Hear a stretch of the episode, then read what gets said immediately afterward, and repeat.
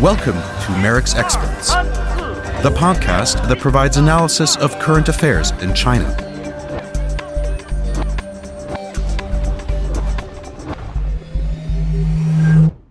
In today's episode, we take a look at the potential impact of the French presidency of the Council of the EU on the European bloc's China policy. But we also go a little bit more domestic by looking at French China policy itself. Stay tuned also for predictions on what the outcome of the upcoming presidential elections in France can mean for the country's engagement with China. Joining me to discuss these issues is Francois Godement, who needs little introduction to EU China watchers. He's a senior advisor for Asia at the Institut Montaigne in Paris, a non resident senior fellow at the Carnegie Endowment for International Peace in Washington, D.C., as well as an external consultant for the policy planning of the French Ministry for Europe and Foreign Affairs. In the past, Francois headed ECFR's Asia and China program and lectured at Sciences Po and France's National Institute of Oriental Languages and Civilizations. Hello, Francois. Thank you very much for joining us. Hello. So, looking at the program of the French presidency, it seems to be more focused than usual on foreign and security policies. For example, there are plans to establish consensus on strategic compass, to build on the EU's Indo Pacific strategy, and expand ties with Africa. So, what is it that Paris hopes to achieve in regard to the EU's foreign policy during its term? It's interesting that you voice it in this way because uh, seen from Paris, seen from France, uh, the French presidency is much more about uh, improving our collective tools, particularly on the economic front, uh, improving the EU's capacity to respond to challenges on the economy. Uh, some of the other issues are, of course, traditional French uh, preoccupations, for example, the uh, twin issue of African development and African security. Indo-Pacific strategy is comparatively new, but France has been uh, promoting it for some times, including at the uh, level of the EU. And so I think this is a structural difference with the way Germany approaches its uh, anchor inside the uh, European Union with less accent on common foreign and security policy than France. And of course, I would say uh, the reverse if we were talking about European values, where at the declarative level, Germany is usually more present than France. So, what would you then name as the key objectives of the French presidency? Is it not focused primarily on foreign policy issues, but rather looking at the EU level economic affairs and also completing the defensive toolbox? Is that the focus? Well, when we get to China, I think we'll see that uh, completing the defensive toolbox, continuing this uh, effort at the Commission level seems to be the uh, number one goal. But if we look at it more broadly, I think the issues of innovation, of industrial renewal, of tools for this at the European level probably take priority in the French uh, presidency. Of course, you know, if you look at the program for a semester presidency, is never purely a national program. It's been debated. It's the result of a synthesis uh, with other key uh, member states and possibly with a lot of member states. It's also the result of a dialogue with the commission. So you find a lot, which gives you the impression that the uh, targets of the French are really multiple, but that's really what the commission in general is set to do. Uh, what is much more clear, I think, is President Macron's personal engagement in Europe, for Europe, promoting it very strongly in France, by the way. And he still in history, the president that has done it most consistently and thoroughly uh, since the, the campaign for his first term, in fact, and it's going to be central to the campaign for his second term. And I think that that's probably uh, the key. But for that reason, perhaps President Macron is unlikely during the French presidency to uh, touch off divisive issues, issues which we know are difficult to solve among member states. I think he's going to be bent on achieving consensus uh, on what can presently be done. We will get to the domestic issues, to the elections and the policy of President Macron in a moment, but I wanted to zoom in exactly from those broader international and also European policy objectives to relations with China. It is referenced only three times in the program, but the program also mentions maintaining this multifaceted approach in relations with Beijing that we came to know on the European level. So still many of other points in the program can affect EU-China relations. So what are the key objectives of the French presidency in relation to China? Somehow, I think the uh, strategy is given out in the first mention of China in the program, and it's very bland. It's continuing, continuing previous policy. I think by that, there can be two things that can be deduced.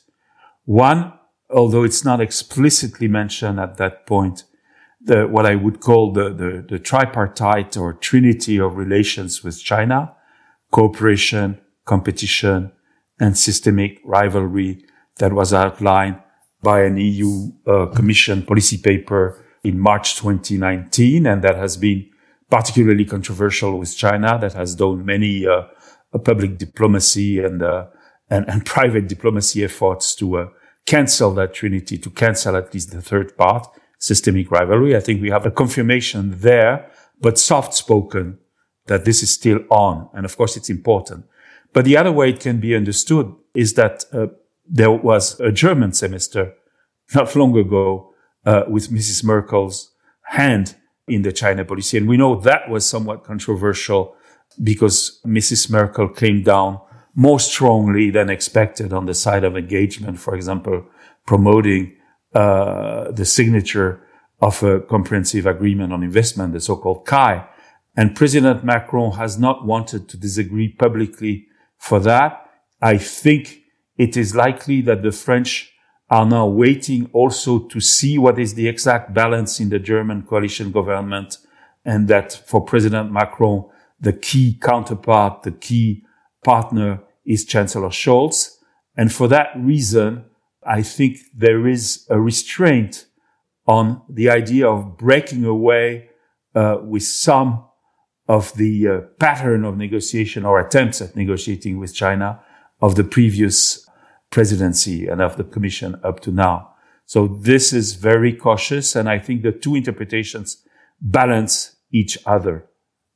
So we see here continuation at the same time restraint, but we also had some initial China related action already under the French presidency. And I'm thinking here about responding to Beijing's economic coercion towards Lithuania and discussions about creating a united European stance on whether to boycott or not the Beijing Olympics.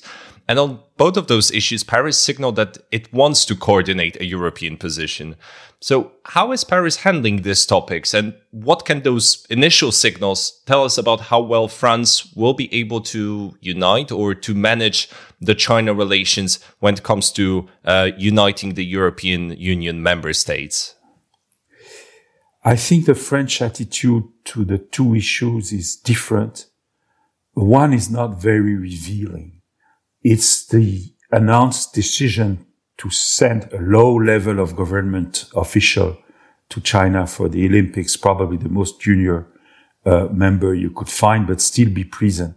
That can be interpreted solely by the fact that Paris will host the 2024 Summer Olympics, the next Olympics on the calendar, and simply cannot avoid to be present at, uh, in some way.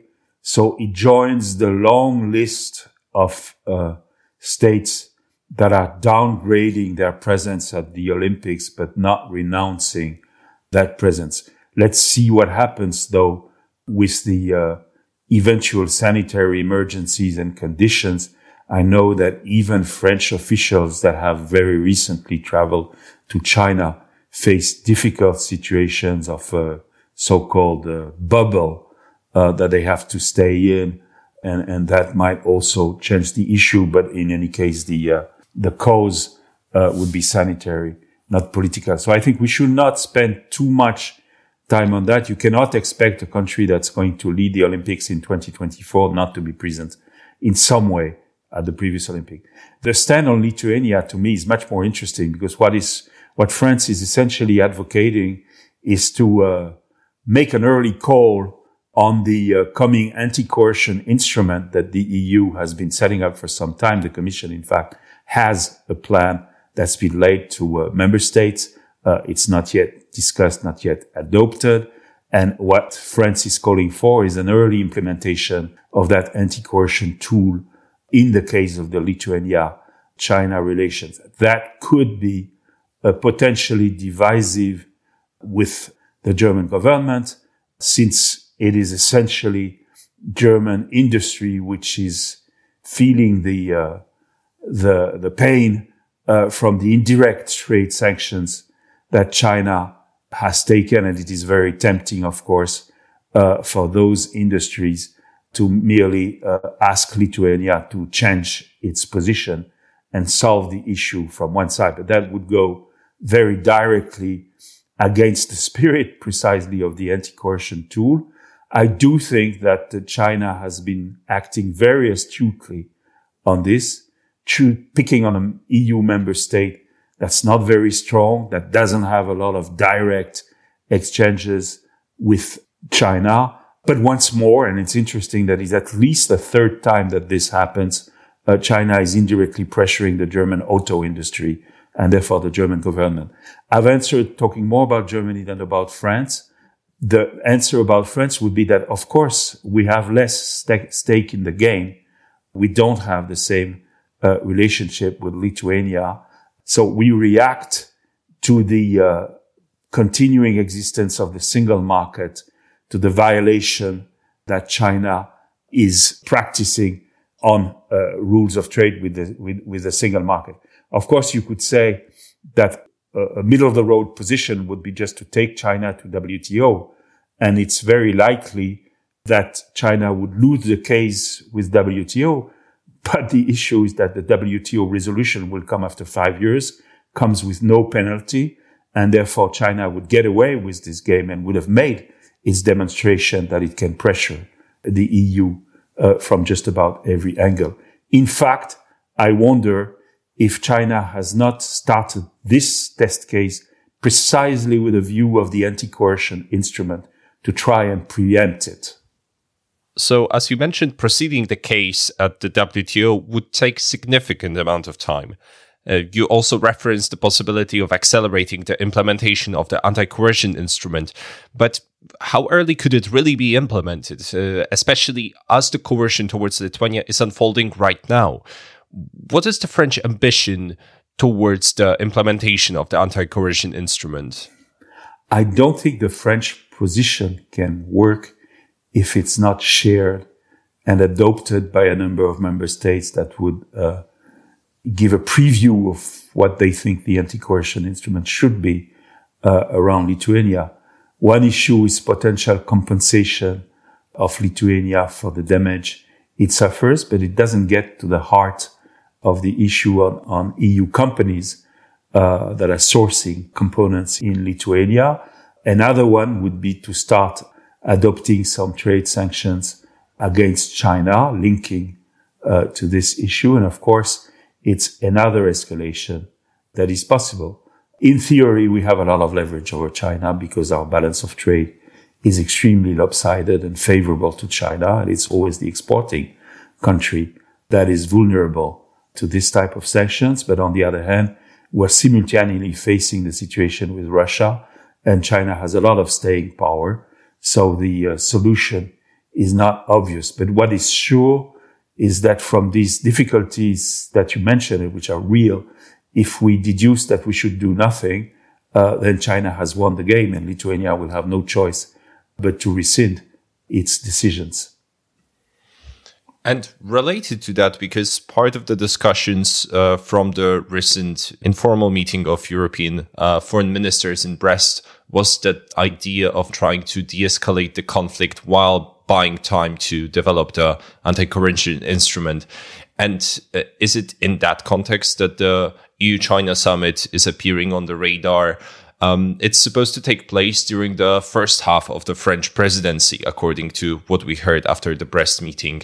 So, what will be the political framing of the summit, especially in the context of Lithuania?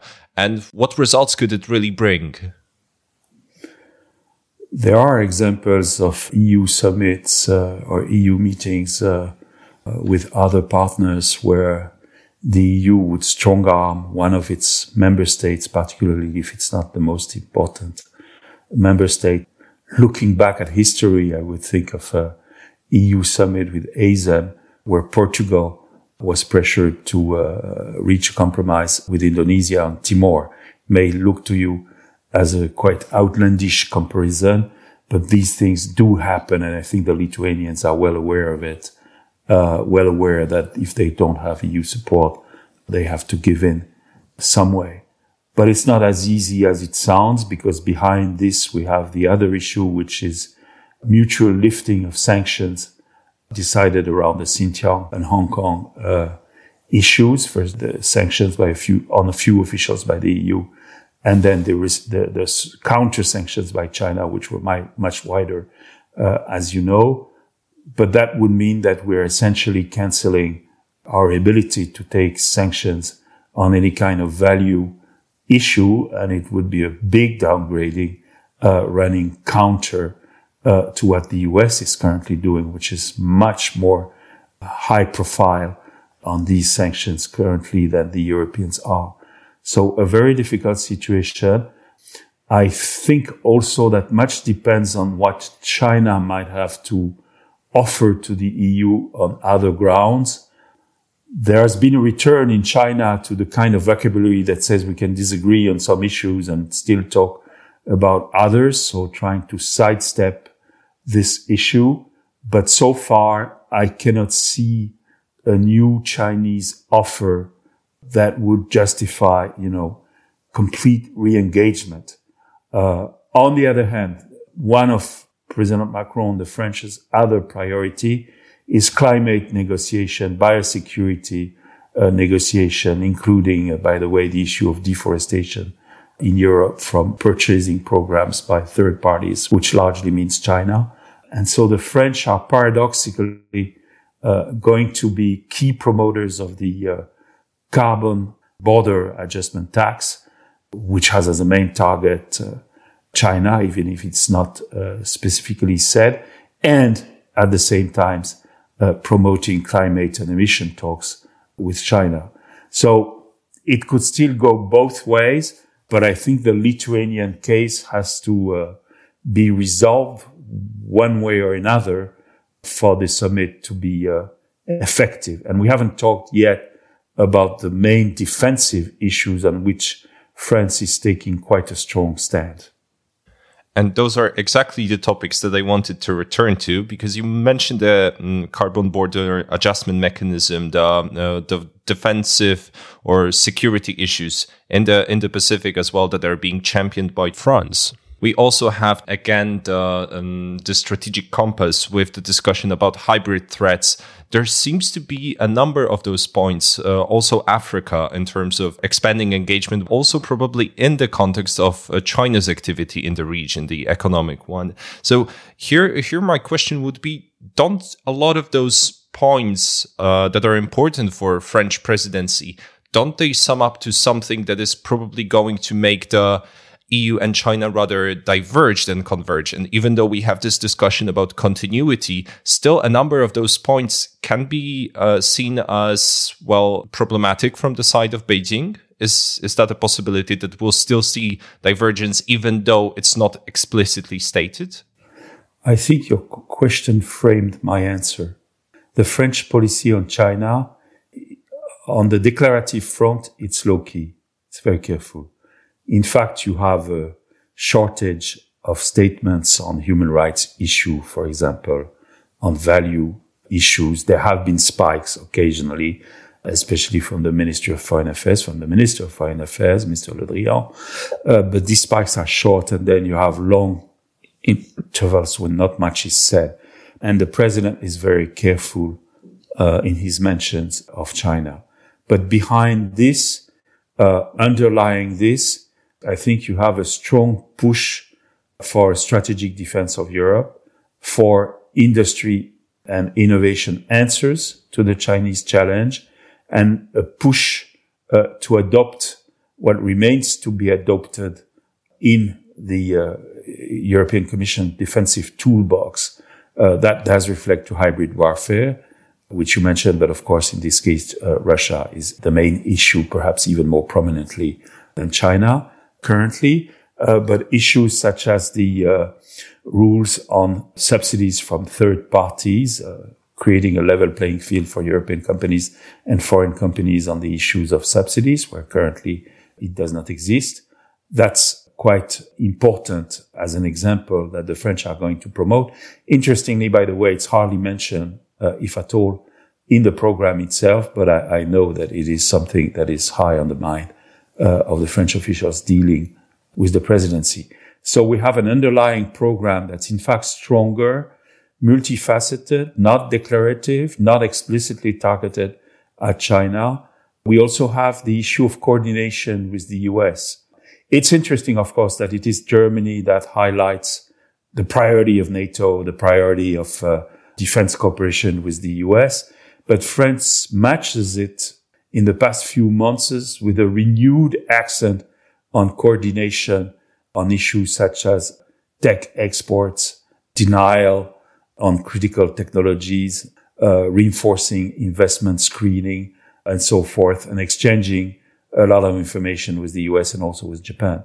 So, uh, uh, if I was uh, a bit simplistic, I would say the deep state is pushing harder than those who are entrusted with uh, the declarative aspects of French policy. And I think, of course, the Chinese have uh, sat up and taken notice of this. Referring to the declarative aspects and also something that's uh, on the mind of French officials, some of them have hinted at the possibility of reviving the idea of EU 27 plus 1 summit format that was initially proposed by a German presidency in 2020. Is that an actual ambition of the French administration? And if so, why is Paris considering bringing it back? To me, this is derailed by the very existence of the Lithuanian uh, case. How can you have a summit with the situation that China has created around uh, Lithuania? So, uh, if it's a hope, I think it's a distant hope I think what the French see, of course, in this, as the EU, as the uh, EEAS and Commission people see, is to uh, definitely do away with the uh, 16 plus 1 or 17 plus 1. Currently, again, 16 plus 1 with the departure of Lithuania, by the way. Format with China, which was felt to be divisive. And since it's on the way down for many of the 16, a good occasion to create something else. But I doubt very much that this is going to happen also for obvious reasons, which will serve as a, as a pretext that it's very unlikely that President Xi Jinping would travel abroad in the next semester, in this semester, perhaps even this year. Moving to more domestic affairs that we've already hinted throughout this conversation, as the French presidency coincides with French presidential elections, it is definitely a good moment to take stock of President Macron's China policy. So, what have been the key issues driving the French China policy during Macron's presidency? I, I think it's, again, continuity. There is an overall turn in French policy that starts under President Sarkozy. Uh, the key event was the uh, 2008 Beijing Olympic clash with China over Tibet and the uh, sanctions and public attacks uh, of China at the time. This moved the core of French policy away from China into large emerging partners generally in Asia or elsewhere, from uh, India to Brazil, shall we say.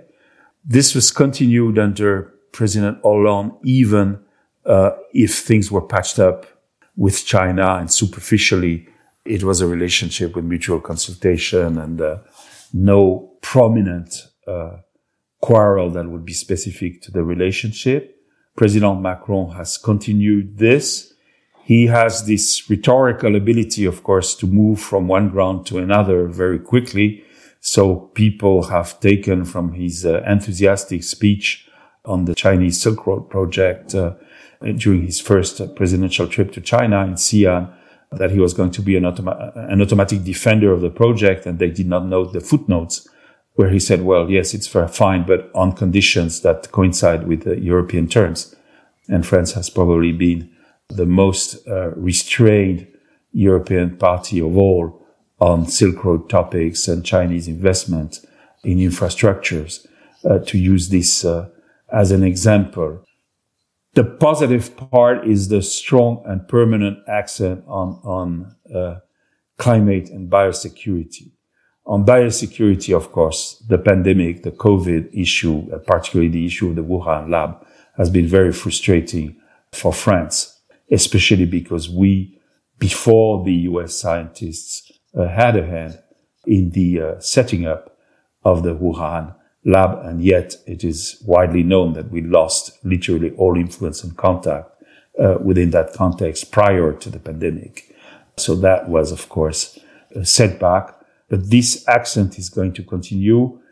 The other theme is, of course, one that you might mention, which is the so-called strategic autonomy emphasized by Emmanuel Macron for Europe.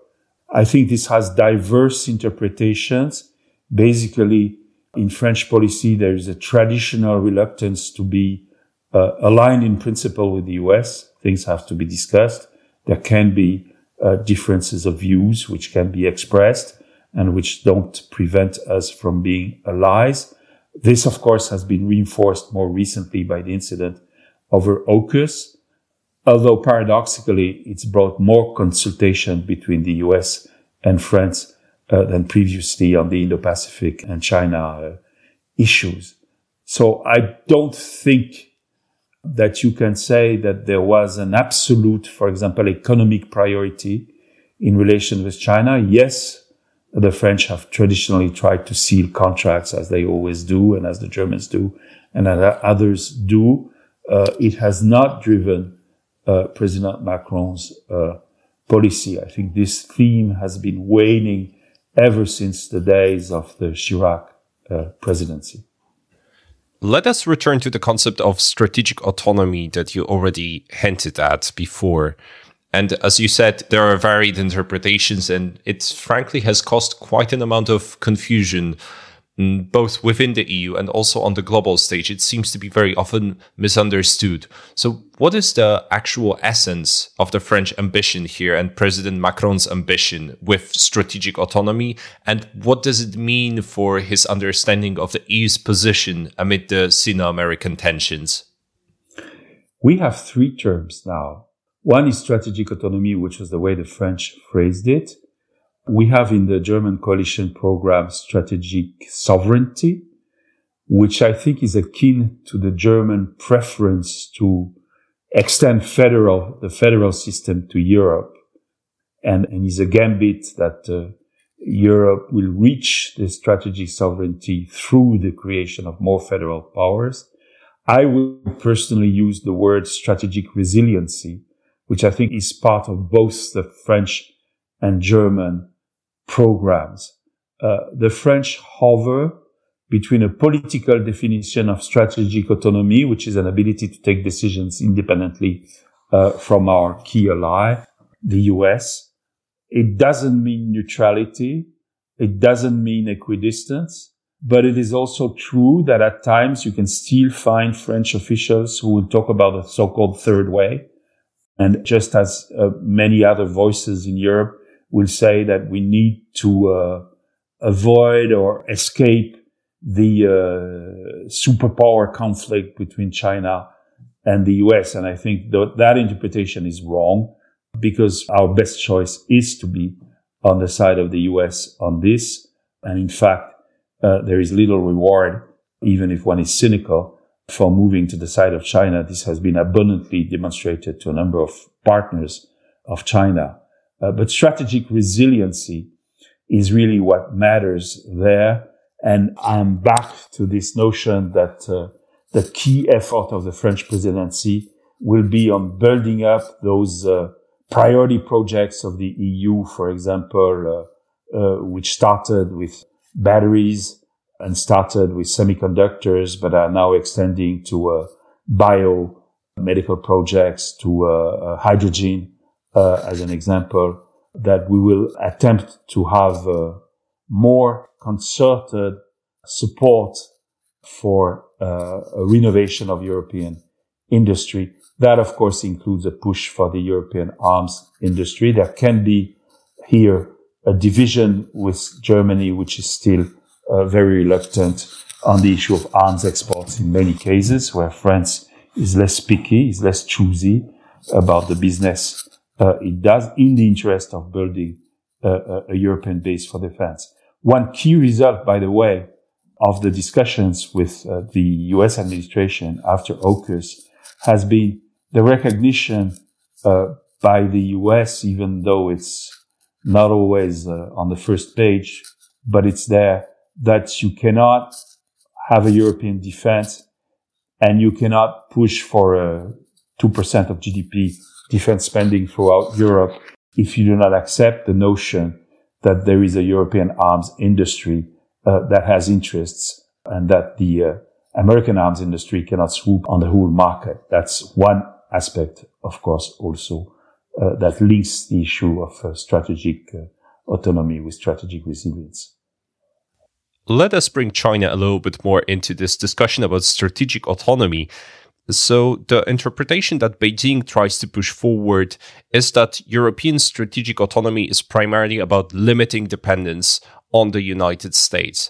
And this is the messaging that also President Xi Jinping has been trying to put forward consistently in discussions with President Macron, with uh, then Chancellor Merkel, as he talked about China's hopes that the EU will pursue the quote unquote correct understanding of its strategic autonomy.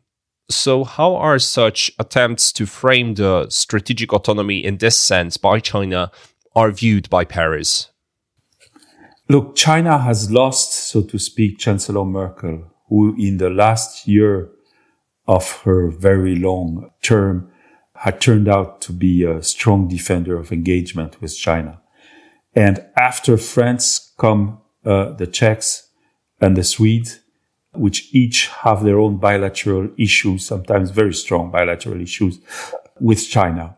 It's logical that the Chinese turn to the French I would note that for all these meetings, whether it's the Merkel Xi meeting, whether it's the last uh, Macron Xi Jinping uh, phone conversation, and even with Biden, we have Chinese communiques that differ a lot from the uh, communiques issued by the partners. So the Chinese communiques are really not about the uh, overall conversation. They're about China's stake and China's claims, probably voiced during uh, the meeting. So we should not take it, you know, as a summary and in the case of Macron, for example, the French communique runs really in, in other directions and mentions a lot of the issues with China.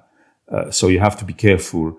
The second commonality in China's public diplomacy on this front is to every partner to highlight the economic advantages and I would say the economic bait in the relationship with China. That was always clear with Germany, of course, and uh, including uh, at the ambassador's level allusions to the uh, benefits or perhaps risks for the German auto industry. In the case of France, we have straight mention by in the communique uh, from the Xi meeting of things like aerospace, for example, as a stake uh, between the two countries. So China has a very simple take on that. The position that they welcome autonomy and hope this will essentially mean a disalignment with the US is a kind of traditional position of the uh, Chinese. I don't think they put much hope into it, but they never cease to uh, hint to potential rewards. Uh, this is a traditional theme that, that we use in any uh, in any setting. So I don't put a lot of store into that currently. What I look at, and I've been looking at for a number of years, is are there strong Chinese offers on any ground that would be, you know, a justification for the EU moving back to another position. So far, I haven't seen them because the main negotiation partner and the main issue in China's relationship remains the US, essentially because the US can do more damage to China than the EU can. And that means that uh, China deals and offers in priority concessions to the strongest. And throughout our discussion, you referred to Chancellor Merkel. We also talked, of course, about uh, President Macron. And when it comes to this guiding of the EU's China policy, uh, Paris has often cooperated, Macron's Paris has often cooperated with Merkel's Berlin. And hence we had this term of Franco-German tandem on China. Do you believe that this is still going to continue now with the new administration? Is the format going to remain a thing or is France going to think differently about the ways that it tries to manage shaping the European China policy or affecting the European China policy? In the main, yes. Continuation, priority of the tandem with Germany difficulty, in fact, for the French to go it along on many other issues, such as uh, European budget, uh, the policies I mentioned on the industry and so forth. And that's clear. On China, one problem we have is we don't yet see clearly what the net result of the coalition is going to be on actual German policy, uh, whether as a country or at the uh, EU level. But that also explains uh, some of President Macron's cautiousness. Currently, if, if one is cynical, France doesn't want to stick its head up outside of the trench uh, if it's going to be alone on issues uh, facing China. If one is uh, less cynical, and perhaps that's the right interpretation, there is a priority of agreeing, pre-agreeing in a tandem with Germany. I think this is the basic reason why there was French support from, for CAI, for the comprehensive agreement on investment at the end of 2020. I don't think there was much enthusiasm in France actually for the uh, for the agreement, and I heard uh, many officials privately skeptical of the effects of the agreement. But there was a will absolutely not to challenge what suddenly looked like a key priority of the chancellor at the time. And I think that is what we are currently seeing. So the relationship with Chancellor Scholz and I don't know if it's the right word to use, the arbitration that Chancellor Scholz will choose in the various possibilities from the coalition will be essential. I end my answer uh, by emphasizing to you that the key lies partly in Germany, but I very much discount the hypothesis of France leading a coalition in another direction because that coalition does not exist because the key issues with China for Europe are on the economic uh, and tech and regulation front. And for that, Germany remains essential, and the French are well aware of it. Now that we got a clearer picture of uh, President Macron's administration's China policy, let's take a look at how can the different election results affect the French China policy. What scenarios might we be looking at? And we're very much aware that this is a highly speculative question, but what can we expect? Currently, the polls are running in favor of uh, Mr. Macron, essentially because the other candidates are so divided. On the left, it's a, it's a, it's a, it's a carnage. It's splintering. And on the right, you have at least three, uh, if not four candidates. And that's very divisive. So just structurally, and because President Macron has uh, clearly steered the country around the pandemic and is keeping up a very strong front on European issues. He has the advantage. But uh, it's not impossible that the parliamentary majority would not be the one he expects because his party is weaker uh, than he is in public opinion. And therefore we have to look at the scenario where the majority in parliament would be more mixed than usually. Usually in France, the parliamentary elections that happen right after the presidential elections sort of confirm the choice for the president. It's not obvious today. Things could run uh, a bit differently. particularly voters on the right shift their votes for the legislative uh, election. So that's the main issue. What consequence would that have for China policy? I think it would be a loss of substance, not necessarily a change of direction. Of course, on the far right, there is a more public expression on the danger that China represents on the economic front, but never any solution that's being brought up apart from sovereignist and close the borders and the protectionist uh, scenarios and uh, relocalizing industry in France and so forth, uh, which is not likely to, to happen under any circumstance. On the left, there are some ideological preferences for China, just as for Russia. That's in the uh, the French equivalent of Der Linke in, in uh, La France Insoumise, Mr. Mélenchon, but it doesn't go very far, uh, and it's unlikely to be influential at the level of policy. On the conservative right, we have one key figure now, uh, Mrs. Pécresse, who is the lead candidate for the conservatives, who has no real record on China. Is of course closer to the days of Chirac, more middle of the road, probably less experience in European mechanisms than Mr. Macron is by now. Uh, so we would probably lose some time, but not radically change the direction of French uh, thinking and French uh, official policy on China. It would be a, a hindrance, but I don't see a, a reversal. And wrapping up our discussion, as we're at the beginning of the year, um, and we have probably a very exciting year in EU China policy ahead. What recommendations would you give to officials involved in shaping China policy for 2022? On the surface, Europe has made its realist turn. The perception of China has changed. And they realize that it's a hardball game uh, with China. In practice, there are two obstacles. One is the uh, temptation to say that if you re-engage, China will also alter its path and pay back for re-engagement, which has never happened up to now. Uh, the moment relations have got better is the moment when the Chinese have looked away and prioritized other partners, not given in. So the, the, the track record is that the Chinese interpret European engagement as weakness, not as a positive development to which they should give a, a practical answer. The other issue is the notion that you can kick the problems upstairs at the EU level and deal safely bilaterally on your economic and commercial and investment interests with China. That doesn't really work well. I think uh, Italy learned it the hard way after being the first G7 country to sign a memorandum on the Silk Road with China. And most of the Central and Eastern European countries, with the exception of accession Balkan states, have also learned it.